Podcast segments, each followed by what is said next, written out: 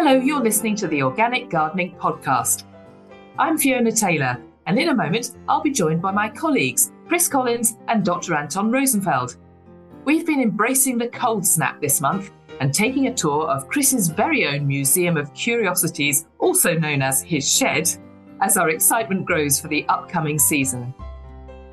For this month's podcast, Sarah Brown is chatting with returning guest Jack Wallington an ecological grower and landscape designer who's created over 70 gardens. Jack recently moved from London to Yorkshire, and we'll be hearing all about how the differences in regional climates across the UK have affected his own garden.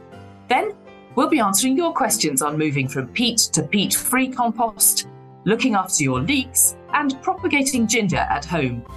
But now, I'm off to join Chris in the potting shed.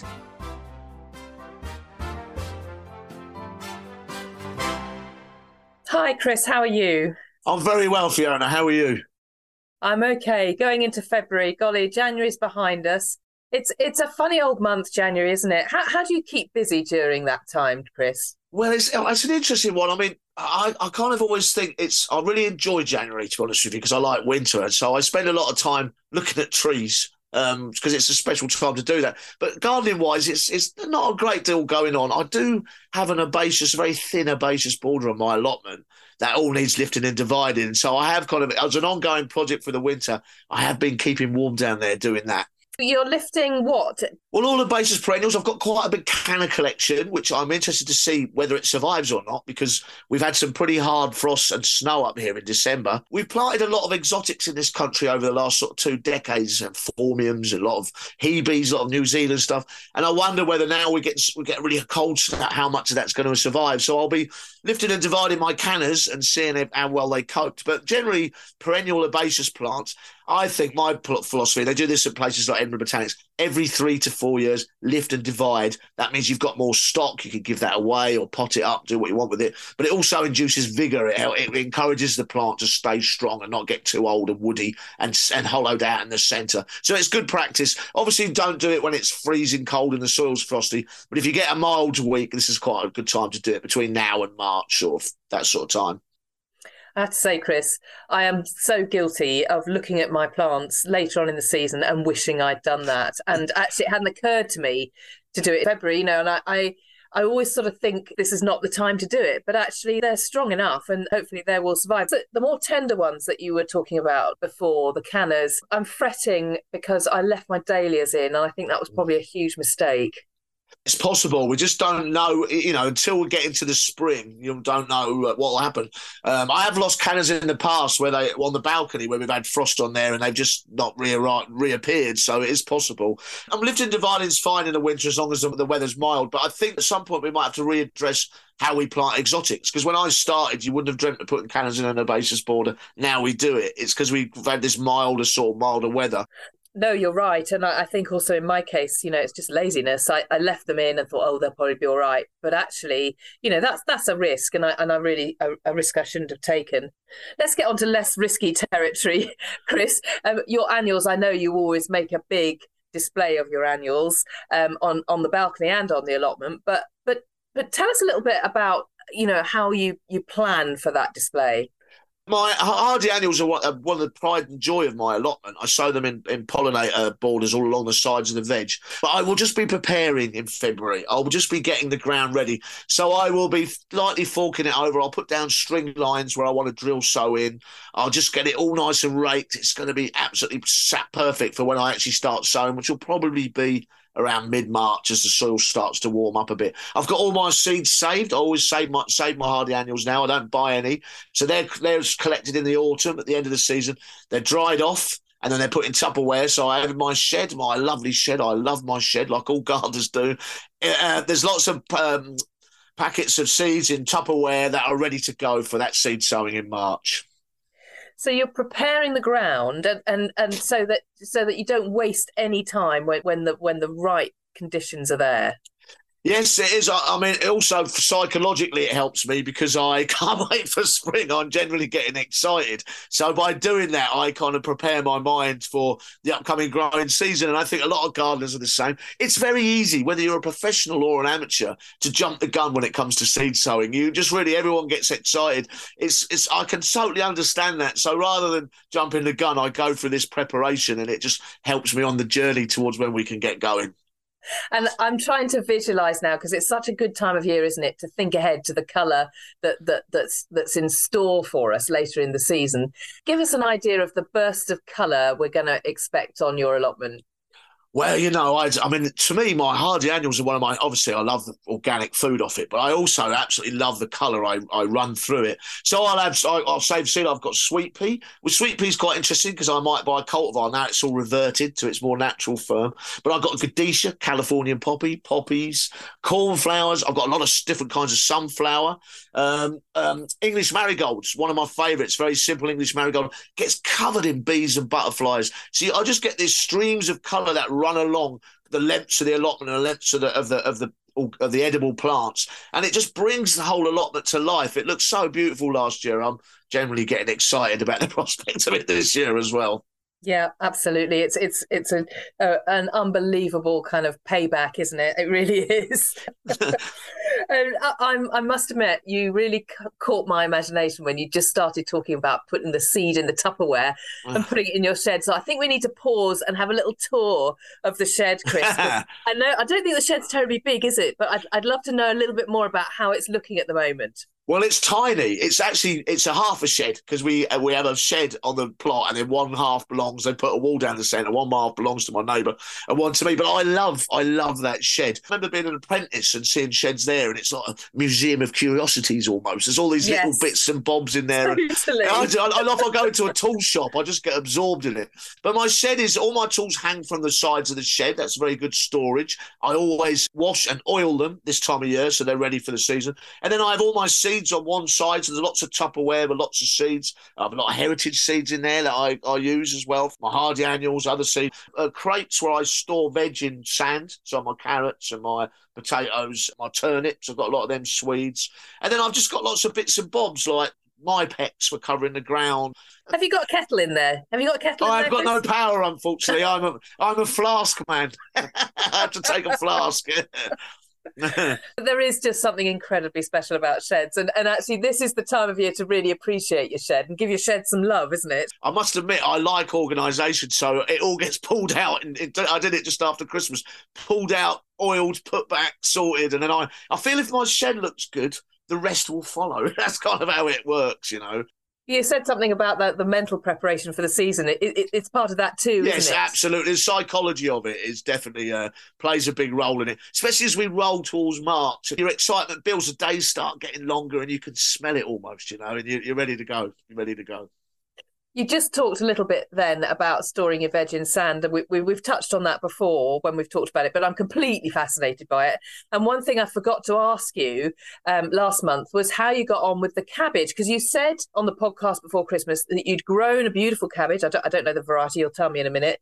And you had stored it in sand in your shed, ready for Christmas Day. So, so just talk us through that for a minute. Well, it was a red cabbage. I can't remember the variety off the top of my head. I must admit, but I stored it like I what I call a huggy, which is what I've saw in the past, where you put veg, usually root crops, into sand you could do this in the shed in boxes like I did, but you can also do it outside in a in a, a, water butt, an old water butt with drainage holes, put it in, and then lay them up. I did eat the cabbage Christmas Day, so it was only in there for about six weeks, I think, not that long. So I wonder whether it might have not lasted any longer, but it did its job for the moment. So it was worth trying. Definitely. And have you been harvesting more from the allotment just just in the last few weeks? I well, I had a cauliflower, the last of the cauliflowers off, off it yesterday. You know, the, the cold snap really brings the flavour out in a brassica. And I had it with we had it with uh, cauliflower cheese last night, and it was absolutely marvellous. I've also got some amazing turnips. I love turnip. Um, they're coming out the ground. I'm digging them out as well, and we've been having them for Sunday dinner, and they have been absolutely wonderful.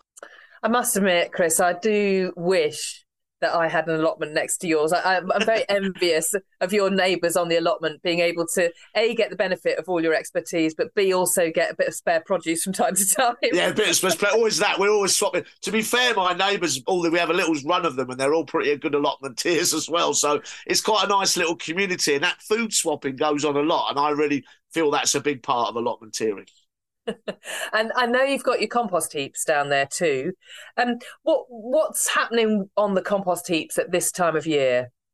Well, I will. So I turned mine. One of them, I, I both hot and cold compost on my allotment, and for that, what that basically means is I one of the bays. They're all sort of homemade out of pallets. One of the bays I turn. I turn it quite a lot through the season. I'll probably water it if it hasn't rained for a while. Difference between the two really is time and also the quality of the compost. So the hot one, I turn, I always turn it with my arms because I've got a lot of slow worm on my allotment, and uh, they're good for eating kill slugs and stuff. I always get nested there, so I, always, I never put a fork in because I don't want to damage them. So I turn it, which is a double bonus because I love getting covered in soil and muck. So quite, my missus ain't too impressed when I come home, but I love doing that. Um, so I turn that, and that comes quicker. I get that going in a season. The cold compost takes a lot longer probably uh, I'd leave it two seasons, a bit like leaf mold. I'd leave it two seasons, but I tend to find that the hot compost is much rougher, much coarser than the cold compost. The cold compost is much finer, much a better quality, I think, but you need more patience. Yeah, we've we've talked about this. Um, in fact, we, we picked up on it uh, when when I was talking to Sarah Mead uh, from Yeo Valley on, on the podcast last month. This trend really that's that's coming about for you know fast compost. And I, I, know you know my wormery is quite an interesting example actually because if you if you chop it all up small mm. then you pop it in the wormery you know within a couple of weeks you've got some lovely stuff to work with. But of course it's it's all on quite a small scale because it's just a wormery. But when it comes to composting um, you know you hear about these trends of these tabletop composters, you know, that people have got in their kitchens. I don't know if anyone's seen those on the internet, but but there's this this advert going around where you can sort of pop some food waste in, you know, before you go to bed, and in the morning you've got this little bowl of compost. We, we don't like waiting for anything these days, do we? it's all a bit instantaneous, isn't it?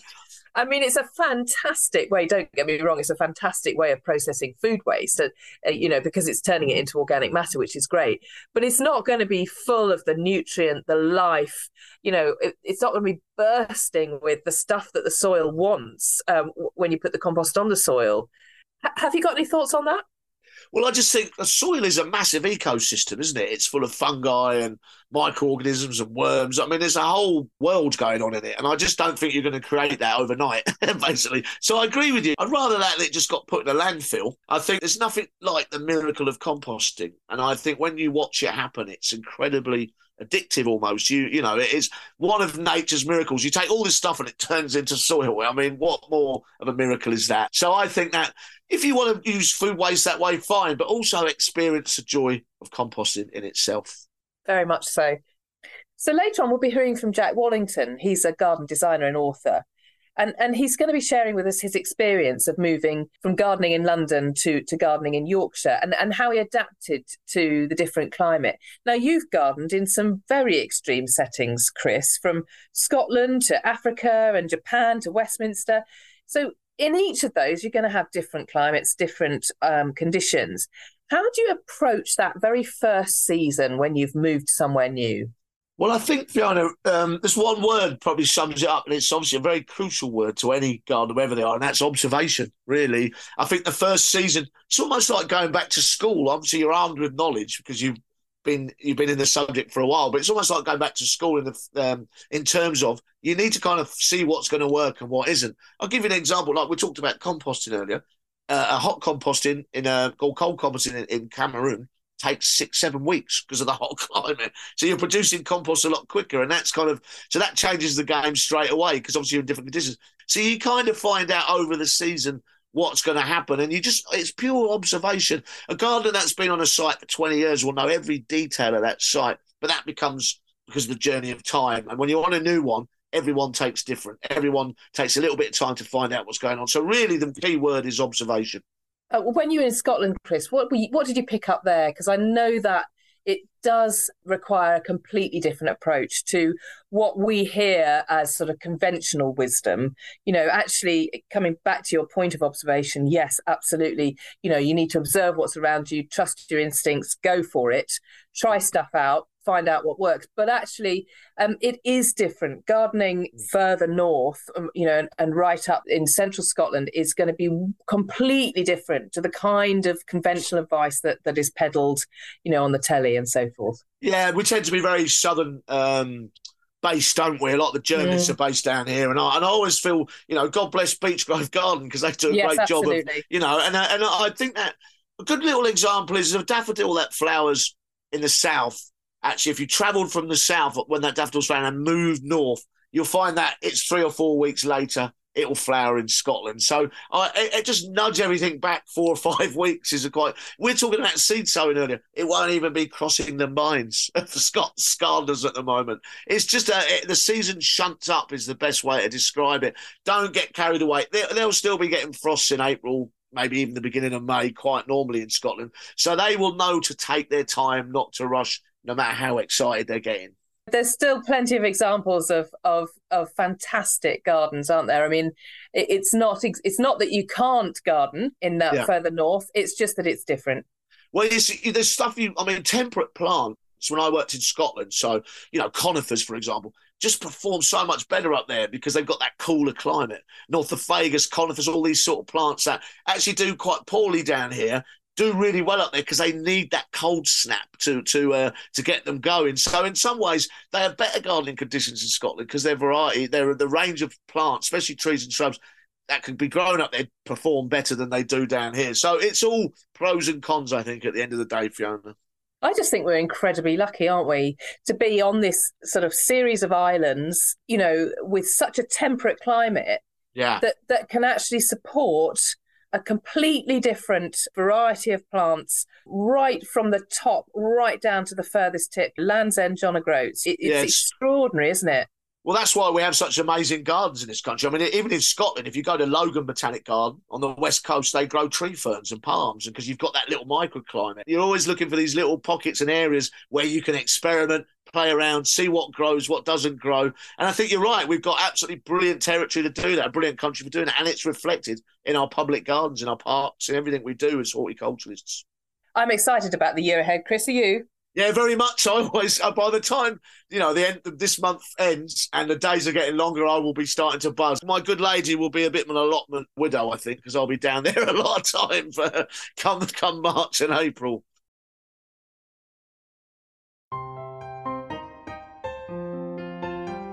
Now, recently, Sarah Brown caught up with Jack Wallington, a returning guest to the Organic Gardening podcast. Jack is an ecological grower and landscape designer specialising in gardens with wildlife friendly planting. In 2020, he moved from the suburbs of London to the hilly Yorkshire countryside. Sarah asked him about the differences in gardening in varying parts of the UK, the importance of sharing local gardening knowledge, and the release of his latest book, A Greener Life. So, Jack, you've moved from a small town garden in London to a huge growing area in rural Yorkshire. Have you ever been past couple of years thought, oh, what have I done? Yes, multiple times thought that. The very first minute we moved in, our, our new house is about down a, a, really bumpy lane, a bumpy track, which is about a third of a mile long, and it was pitch dark in the middle of winter. And we had our little a little car, which we've still got now, bumping down over these potholes, and we we're thinking, "Are we? Can we actually do this?" Yeah, so different to what we're now dealing with. Okay, so before I get you to describe this new wonderful growing space on a Yorkshire hillside, tell us what was it that prompted the move? We'd, we'd actually we, we moved in at the end of the pandemic, but actually we were um, which makes it look like we were one of the people who left the city to go into the countryside during the pandemic. But we'd actually been planning it for a long time before that. And it was because both of us grew up in the countryside and my partner actually near where we lived. And I wanted to be back out in the countryside near wildlife. And I wanted to be more immersed in it and to be able to go for walks, to be able to go for hills direct from our doorstep. So that was one of the big drivers. The family was another part because both our families live up in Yorkshire. Um, I suppose the final one was my work. I thought our small garden was actually okay in terms of size, but um, for my work as a, a landscape designer, there was definitely a feeling that I needed more space to be able to practice and learn more things about plants. Actually, it makes sense, doesn't it, to have more space, as you say, to trial things out, which is difficult to do in a in, in a small garden. And also, there's the sense with a small garden that your work is done almost. I mean, I know you can tinker with it, but it must be very exciting having a whole new plot. It's incredibly exciting. I think it's um yes, I think the, in a small space, I, there's so many things I loved about it, and I I felt like I wish I could have had one more year in that small garden to see how the, the shrubs matured. But actually, having this new bigger garden is um is so exciting for any gardener, I think, because it just allows for more dreaming, more more planning and plotting and um, and just having more plants to see how they change and grow through the seasons. So it's been a real, that really has been a, jo- a, a joy to have that bigger space. Okay, so give us a whistle stop tour of your growing area so the listener has a sense of where you are and, and, and, what's facing you. I mean, I've looked on your website and I'm, am I right in saying there's not one but two meadows and an orchard? yes, you're right. Yeah, we, when we were looking, we weren't looking for anything as big as we've got. and sometimes I think that nervousness and worry comes from, oh, what, what have we done so we've got our house and we're on a hillside about almost 300 meters above sea level. So we're quite elevated, but it's on a near south facing slope. So we get lots of sunshine.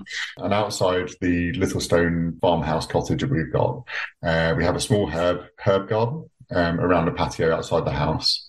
Uh, directly in front of that, there's the main garden, which actually is big, but it's about the size of the biggest gardens I've worked on in London and other cities. But then beyond that, there are we've got two meadows, one small one and one big one, joined together, and together they're about two and a half acres. There's a, another area which was a, a, meadow but was planted up about 15 or so years ago as a, a, woodland. So that's now starting to mature, and within there, housed in the middle, is an orchard. Oh, wow. Um, and adjoining the one last bit is adjoining the meadows is a um, an allotment or kitchen garden, which is about the size of my old allotment in London. Gosh, this is a wonderful sense of space, I bet. And and I, you must have been so impatient right from the beginning, weren't you, of, of thinking, what can I do with this? You've inherited an organic plot. Is that right? Yes, I have to give a massive shout out to um, the previous owners. So it's, it's called part of an old farm, and it's been it's been there about 300 years, but and over the years it's been used for self-sufficient growing and living. Um, but a lot of the previous owners who had it for about 20 years, they managed it in an organic way, and they set up the kitchen garden, they planted the forest, and, and so we we've taken on what they established. So I've been very lucky, particularly with the edible growing areas, that I could just come in and weed the plots, get them ready for the new year, but it was all there ready to take on. So I was very lucky with that. And I'm glad it, and to know that it's all been managed organically as well. Yes, this is ticking all the boxes. But of course, the great thing is having been managed organically, I'm guessing your soil is in very good order. It, it is.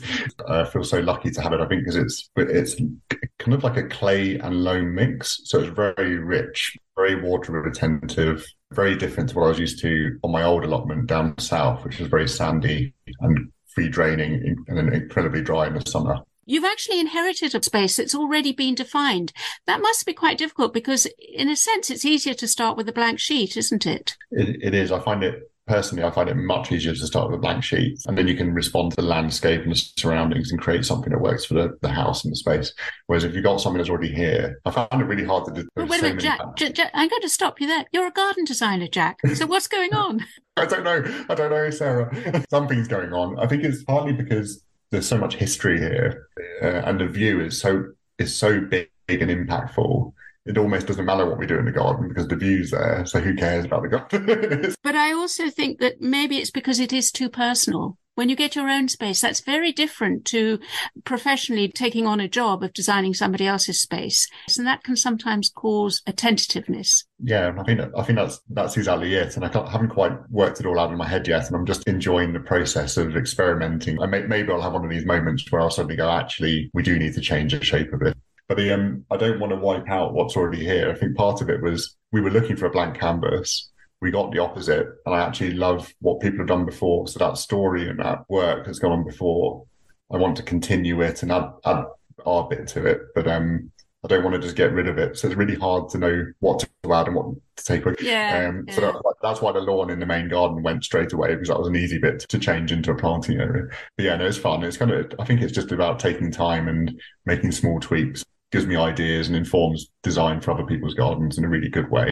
Now, I know Yorkshire isn't as far north as Scotland, for instance, but I realise that moving up north means not just a change in scale for your gardening, but possibly a completely different climate. It must be quite different to London, which is warm and, and, and temperate, isn't it, down south? Yeah, although it's only a short distance from the south to, to Yorkshire, I hadn't appreciated what a big change it would be. It feels like I've moved to another planet.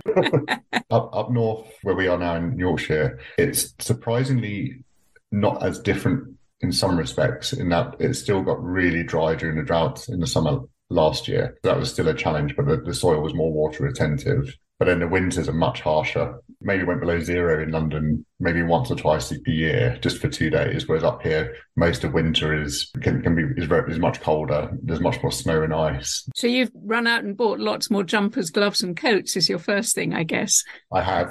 Yeah, after years of refusing to wear a fleece, it is now my favourite item of clothing. Anything like jumpers, heat, yeah, electric blankets, everything. Yeah. but it's interesting you say about the coldness and the soil. Presumably that means you have to adjust your sowing times. Yes. So I'm sowing later and I'd, I'd, start sowing in London at the start of March, whereas here I'm waiting a bit later into March, even to sow tomatoes, for instance. I'm, I'll wait until mid to late March now. It's not it's not as much of a difference as I expected. I thought it would be huge differences, but it's more more about a couple of weeks. Okay. So I think I've been perhaps more surprised at how similar the climate is, and just trying to work out the the very slight differences between them. I think that being on an exposed hillside is interesting because spring starts later than down in the valley. So actually, if I find people growing for, uh, slightly lower down and more sheltered and it's warmer, its temperatures are quite similar to down south. I also live way out, and because I'm surrounded by fields and more exposed, I know that we are two degrees lower than the temperature in the nearest town. So if we're going to get yeah. a frost, we get a much deeper frost than they do. Uh, whereas where we are, it's being slightly higher. Uh, the, the, wind in particular is a real problem. So even in the summer, you can get gusts of wind that can blow everything over. Mm. um, so having really making sure the supports are really strong. Choosing ornamental plants that don't need staking can deal with that kind of battering has been, has been a new lesson. I think that's that's been the biggest. I think you've hit a nail there in terms of the differences. Almost all of the factors combined. So the temperatures might not be that different, but actually it's slightly wetter or the the, the, wind and the rain and the wet combined. So down down south in London, I could leave aeoniums outside over winter, which are kind of very borderline tender. Whereas up here, we've had a, a fuchsia, which is supposed to be hardy, and they all died in the recent freeze, which went down to minus five. And I think that prolonged frozen ground, very wet. So plants at the extremes of, or at the edges of hardiness boundaries is where the, the differences are most apparent. Oh, and, and also things like broad beans and peas, which are normally grow outside over winter. But this winter in the freeze, they've all died because it was just a bit too much for them, which I found really surprising. Mm. You mentioned the hardiness, and I know that if you buy a plant nowadays, it often gives an indicator of, of its hardiness. But I'm wondering if that isn't based slightly on southern, more sheltered climates. You know, whether there is a sort of a bias in growing information that tends to be more towards the south and the temperate. Would you agree? Absolutely, there definitely is a bias towards southern gardens, um, and I think that's just because there is a larger population down south, and particularly in that centred around London, there's a, this huge dense population of people.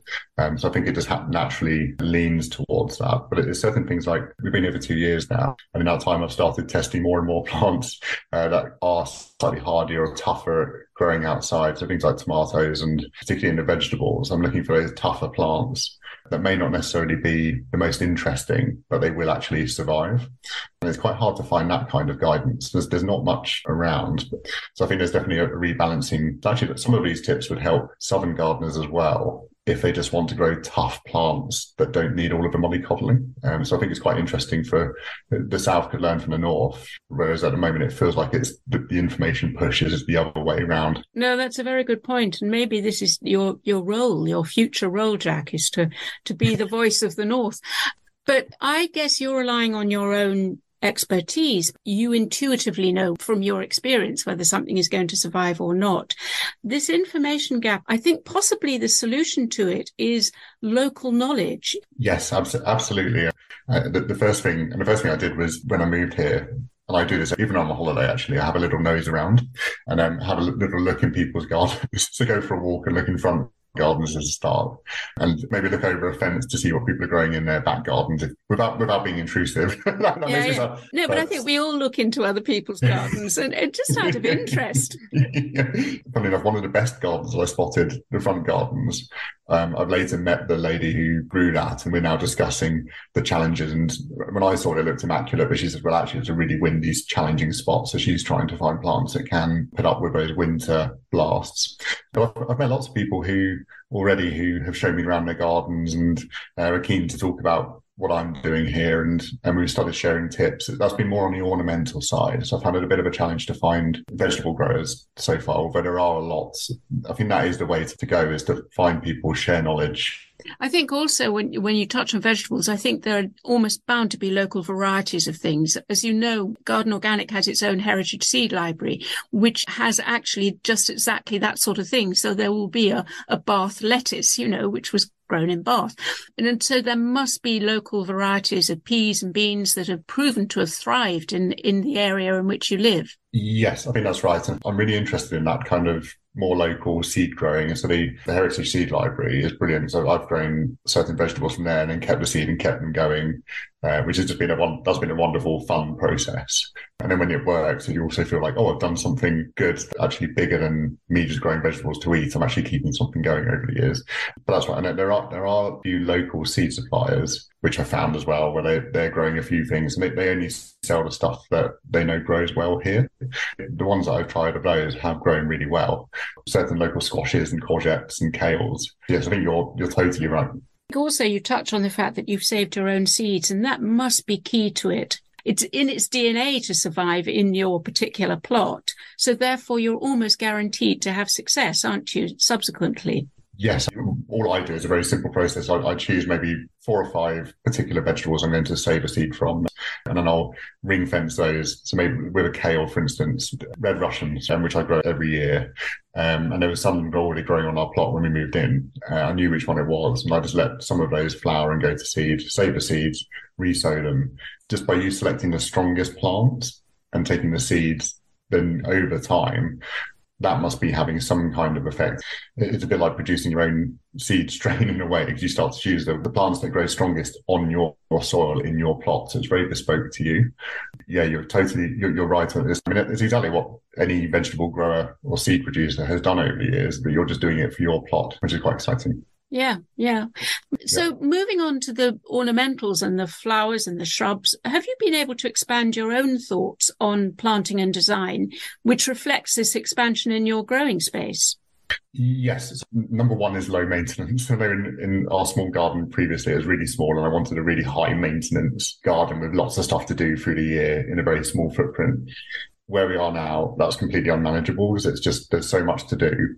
I need to keep on minimizing what I need to do, but I don't want it to be any less exciting. So the type of planting I've worked my path towards is one which is a very free. It's kind of like a structured, natural look where I'll choose plants. So the whole thing looks like it's holding together and a little bit planned, but it's very free and wild and looks more like half like a natural planting. I think it's almost that, that meadow growing where you choose plants that will spread and mingle and compete and live with each other in a nice balance, creating a really tight mat so you get less of the plants that you don't want growing in there. And they kind of just do their own thing. So that, that's what I've started doing is getting these tough plants that don't need staking, that will spread, put up with the wind, can survive the, the harsher winters and just do everything themselves becomes a very low maintenance garden with maybe one chop back at the end of winter just to get rid of any dead stems that are still there. And then they all just start coming through in a succession. That's the plan. And also looking at, I suppose, looking at bigger plants, bigger swathes of things. Before I'd have hundreds of plants in a small area now I'll have one plant across a couple of meters in certain places, or having looking at shrubs and trees.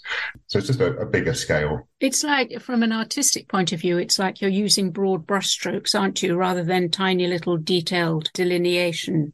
Yes, it is. And I, I kind of I want that, but I want to try and make sure I'm not planting in blocks because I think the traditional way of planting is planting in big blocks of plants, which looks looks lovely. But I really love that mingled look that a, a meadow gives. Um, so a good example is a geranium. They, they kind of cover the ground, but then other things that are slightly taller can grow through them. So things like veronicastrum and uh, actually there's a, a wildflower, a tufted vetch, which seems to grow almost in a perfect balance with geraniums. They're two quite vigorous spreading plants, but the two of them seem to grow in and over each other, and they're really quite beautiful with purple and pink flowers. So, and it creates this really tough mat that nothing else can get through. it's taking me back to our conversation about weeds. Um, what is the difference between a weed and a wildflower? But also the robustness of weeds. So you were very understanding of how to use weeds in your garden because they jolly well know how to survive survive, don't they? Yes, I think that's um, yeah. You, you caught me out there because I was trying not to use the word weeds, and I kept saying it's self-sowing seedbeds um, or wildflowers, and the, the, plants that you don't want necessarily.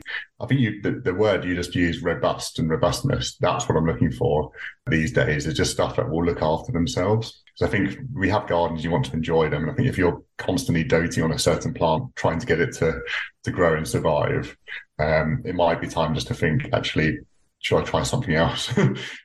just to save myself some time in the garden, unless you really love that particular one.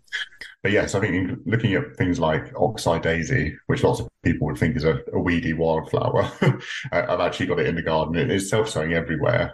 It's trying to riding that fine line of well-behaved weedy behaviour without going too far and becoming a proper weed. Yeah, yeah, exactly. No, I understand that. And also when you have a large area to, to manage, it's very hard to keep your eye on the ball everywhere, isn't it?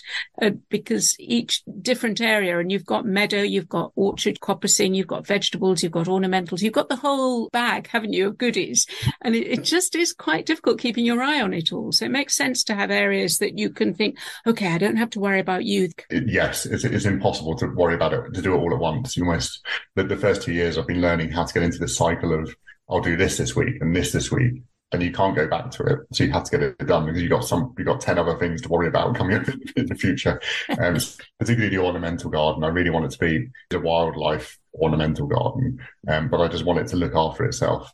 It's in the early years at the moment. I think it'll take me about five years to get the right balance. This year in particular, coming up, I'm excited because lots of the small plants I bought are now big enough perennials to divide, and um, some of the shrubs will start to be big enough to have some impact. It's an exciting. This is going to be an exciting year. Did you find you get impatient because you've you've carried so much in your head since the move two years ago? Are you impatient to see it all? Yes, I've personally been thinking, planning this move for about ten years. I think actually to start off with, I was impatient. I wanted to do everything straight away. And then very quickly, I realized the plans I was thinking of aren't right for this place. Now that we're here, I just need to get to know the place. I think I get mainly get impatient with the framework. So if I if I don't have a planting bed ready to at least plant some things into, I get impatient with that. But once the things are planted and I can watch them grow, I can then be very patient. So I'm very happy to wait five years for our Astrantia collection to build up to have proper impact because I can see them growing and flowering a bit and see them establishing themselves. So that bit's fun. But we've got a, a bit of patio I want to extend very slightly. I'm impatient for that to be done, so I just want it done and out of the way so I can concentrate on the plants really. Yeah, yeah, yeah. You're such a plants person. But I think it's also about getting the bones right, isn't it? The structure right that's just hard labor. That's a little bit like doing when you're decorating a house. You have to do all that preparation work first of all before you can start playing with colors and paints and wallpapers and fabrics. Yes. Funny you mentioned the house. We've only just had our house decorated two years in, but in the first week I was out getting the, um, the shape of the beds done in the garden. So you can see where my priorities were.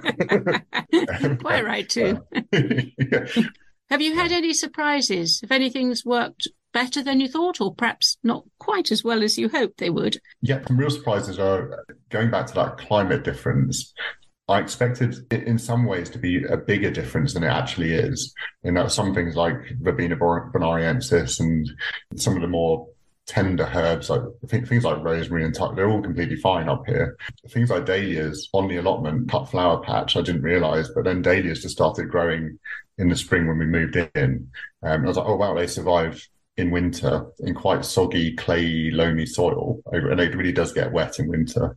So that was really surprising that some of these things survived. The fact that I've been able to grow some tomatoes outside in the summer, so that was all fine. Were those the smaller cherry varieties? Because I have to grow those outside. Yes, I found that the cherry tomatoes actually did better outside than the polytunnel, but the um, but in some of the me- even medium sized salad tomatoes, beef steaks are too big and take too long to ripen, really. Um, but the medium-sized tomatoes, if you get the right varieties, Yeah, so it was interesting watching, slowly learning what does and doesn't work here. Mm. I think um, it's I think it's lovely that you want to continue the tradition of the growing space. I love that because it's got a heritage, and you're you're just part of it, aren't you? You're just a small blip in the whole lengthy life of this. I don't want to do you down in any way at all, but I really enjoy that. We're just a blip. I think that's in a way I hadn't expected. I kind of I love this that it, it feels like we don't even own the place really. It's like we're we're here for the time we're here, and we're going to look after it and then pass it on to someone else. And I'm, in a way, I'm almost looking forward to that point when we pass it on to someone else who can love it as much as, as we do and as much as the previous owners had. So yeah, it's all quite, it's all fun, but it's all all of these challenges and, and things that we talked about, patience and impatience. I think I really like when you say that you're enjoying the heritage of the, the growing space and, and you will pass it on because to me, that sits you, the gardener, firmly as part of the garden, not the master and controller of it, not the most important thing in the garden. You are just part of that whole ecosystem. And I know you agree because you've written a book, your most recent book on this theme. It's called A Greener Life. And you very much talk about how, as the gardener, you're part of the garden. Yes, exactly. And even though I've written a book on this, I still find it quite hard to explain, but I see ourselves as we're not here to control everything. We're almost here, it's the other way around. We're here to help everything else do really well. So in, even in a, a, small garden like our old London one, you could do something really good for the world by producing a home for insects or growing your own food. So you reduce transport miles and packaging. I think in, in a greener life, I tried to capture all of that by telling our little story of our, our small London plot and allotment. And organic gardening, of course, is completely core to all of that. It makes things easier, um, yeah. as, well, as well as better for you and the planet. I think it's also that the, the, the thrust is that you are part of nature. You're not removed from it. And I think the danger is that if you watch television or if you go to a garden center, somehow you're dislocated from the fact that you are as valid in your garden as the ladybird is, as the worm is, as the soil microbes. Somehow there's something about garden center gardening which I have a distaste for because it, it urges you to control it all. You know, you're, you're killing things so that to make the space as you want it to be. This is it. I, I, I dislike this kind of commercialism of nature, not just because it's killing things, but it's almost, I think it's removing what's really good for us and it's taking away the fun and the joy and the connectedness that we get out of being in the garden and finding our role in or a, a part of our role in life is that actually we, are, we evolved and grew up living in nature. And as time goes on we become more and more detached from it. And that, that's, that's challenging for people living in cities as i used to do but we can reconnect with it in an outdoor space. And that might be our own garden or a community garden or a park or just going for a walk in the woods. You can get the same joy walking in the woods looking down on the ground to see what bulbs start shooting in spring is the same as what I'm doing in the garden. But anyway, yeah, and seeing that we do have a role in the garden because we can plant things that will help, like um, fennel was a good one. Fennel was useful for us as a, an edible herb, but also it attracts hoverflies, and, which eat all the aphids. That's one of my top plants for starting to create this nice balance in the garden. And that's kind of our role to gently steer things, I think, without going in with a, a blitz of a spray and wiping everything out just so that we can have immaculate plants with no life buzzing around them. Yeah. Well, the book's had rave reviews, and indeed, the Times called it the Gardening Book of the Year, which is fantastic. Congratulations. And I think we'll be diving deeper into this book in our next podcast episode because there's so many themes in there that we can discuss and that listeners will definitely relate to. I can't wait for that, Jack. But just one more quick question before we end. What are your plans for the future? Do you think you'll still be there in Yorkshire in 10 years' time? Will you witness the maturity of those trees that you've just planted?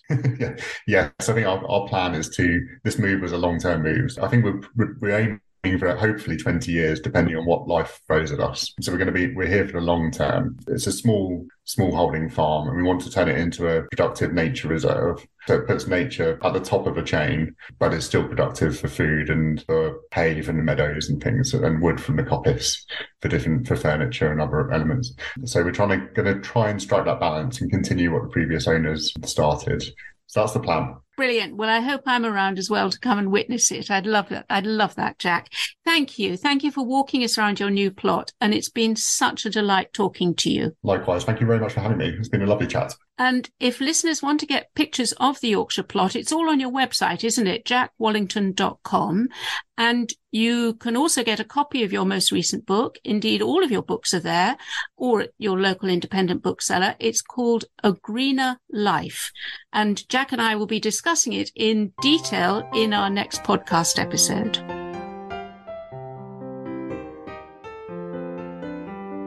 So now time to open up the post bag. I'm here with Anton and Chris. Hi, Anton. Hi, Fiona. Hi, Chris.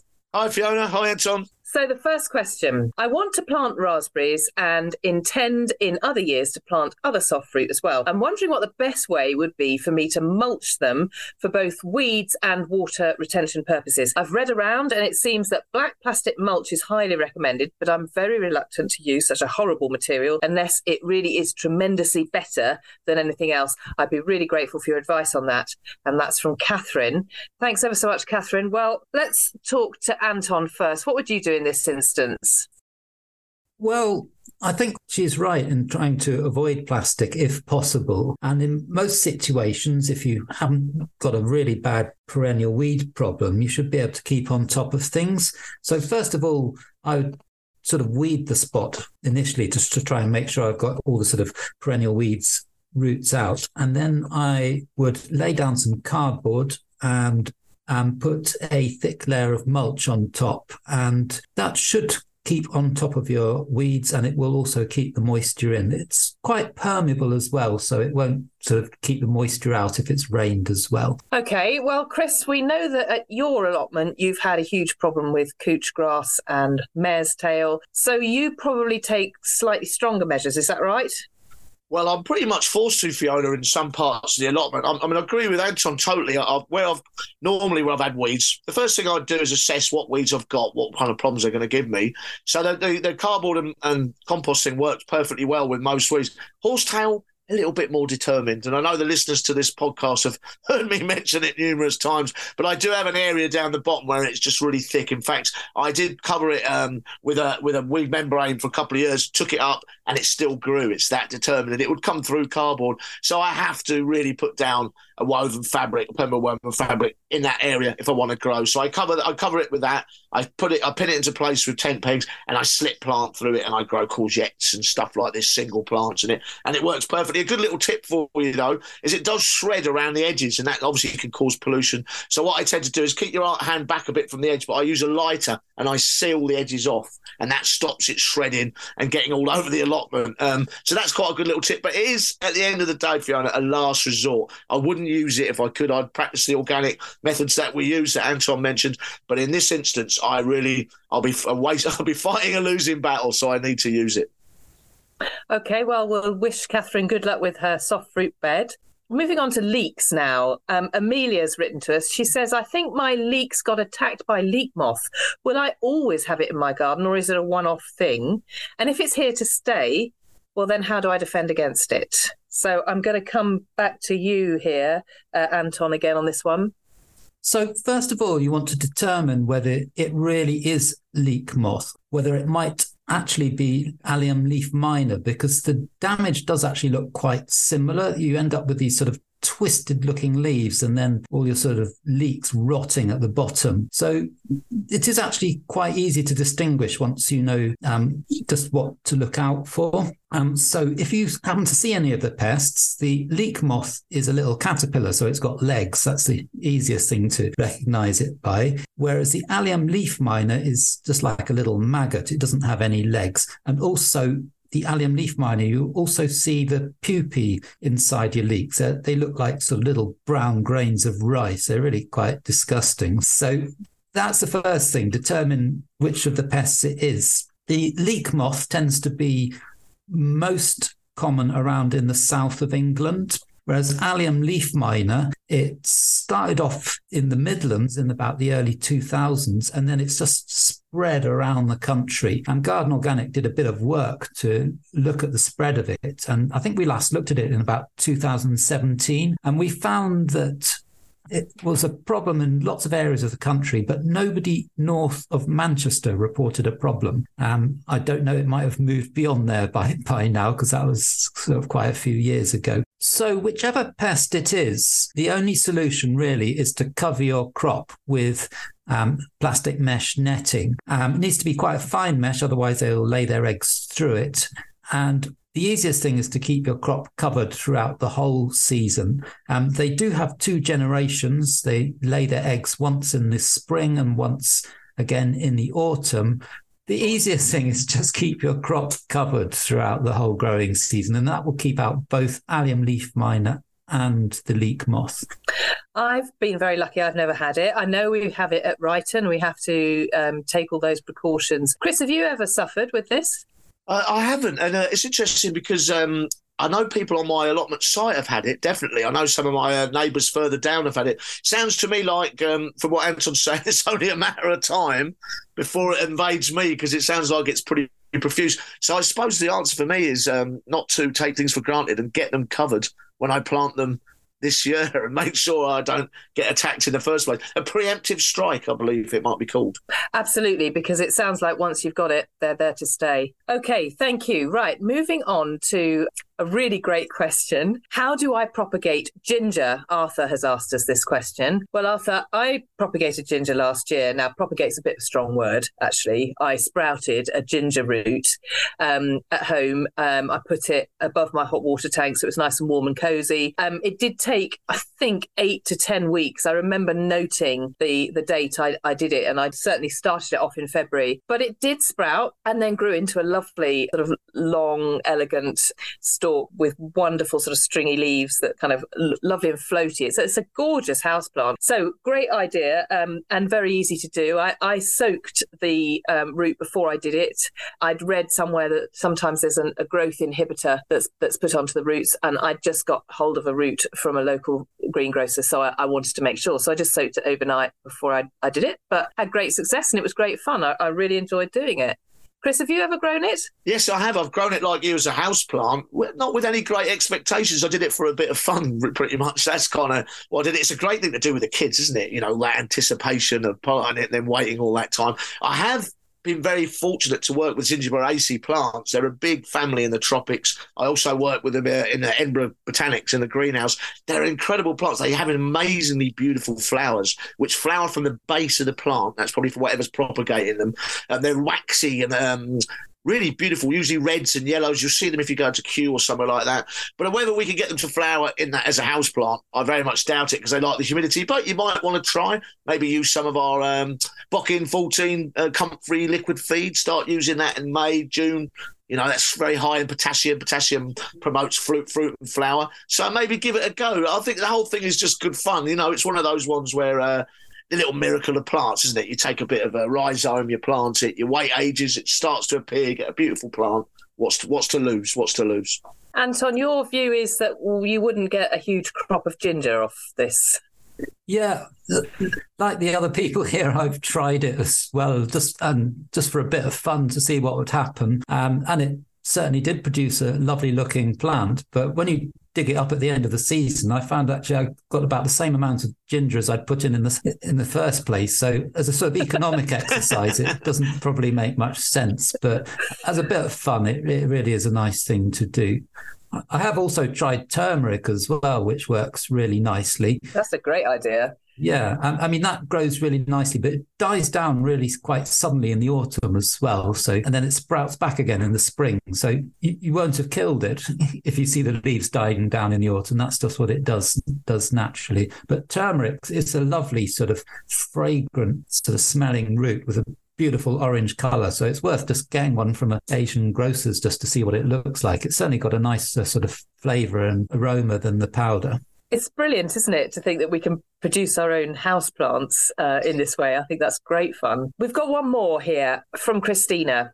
Christina is like many of us trying to be peat free and and ended up with some compost bags that contained peat. Let me read her question because it's it's quite detailed. I'm wanting to use Westland John Innes number 3 peat free compost in my permanent container plantings, but I'm unsure if I should mix it with peat free multi-purpose compost or peat based multi-purpose compost, as I have lots of peat based multi-purpose compost left over from last year. I think mixing peat free multi-purpose and peat free John Innes number three would be better than mixing peat based and peat free, as that might cause an imbalance in nutrients.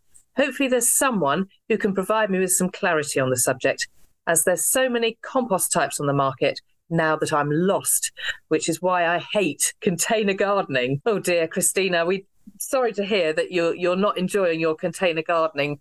And we do sympathize. It's very difficult when you go to the garden center and see so many different bags and you're just faced with this this kind of enormous choice. It's it's really hard and and the labeling is not clear. Um so so we do sympathize. What would you do in this instance anton? Well, if I still did have some peat left, um, I, I think it's important just to use it up, really. Um, there might be small differences in the sort of nutrient content. Usually they've added nutrients to most composts anyway. Um, so there might be small sort of differences between that and the peat free compost, but I think they're going to be quite marginal, really. I would just mix the two if you need to, um, use it up and perhaps not worry so much as well. I think just, just get on and have a go. And Chris, you must be sorry to hear that somebody's lost their passion for container gardening. So, how about a few words of encouragement from you? Yeah, I'd certainly say don't give up the container garden. It's uh, it's great fun and it gives you a lot of options because you're more in control because because the space is quite small and I absolutely love it. So please don't give up. Please don't hate it. But I can understand the problem, particularly the one about what you choose. You know, I would agree with Anton. I'd use it up what you've got already. There's no point, you know, wasting it or throwing it away. That's, you know, there's no point in that. Maybe mix it with some compost and use it as a mulch around the base of trees or something. Maybe I'd do that, but I wouldn't waste it. Um, as far as compost go, just do a little bit of research. I think it, the rule is, I think, from my own peat free experiences, if I buy a five quid bag, it tends to be no good. If I spend a little bit, bit more money on a, on a product that's got good uh, reviews and good reputation, then it does really well. It does the same as any compost. So maybe a little bit of homework. Don't go for the cheapest options, and hopefully you'll be growing tons of container gardening plants next year. That sounds great. All right, thanks both. Cheers, Fiona. Cheers, Anton. Thank you.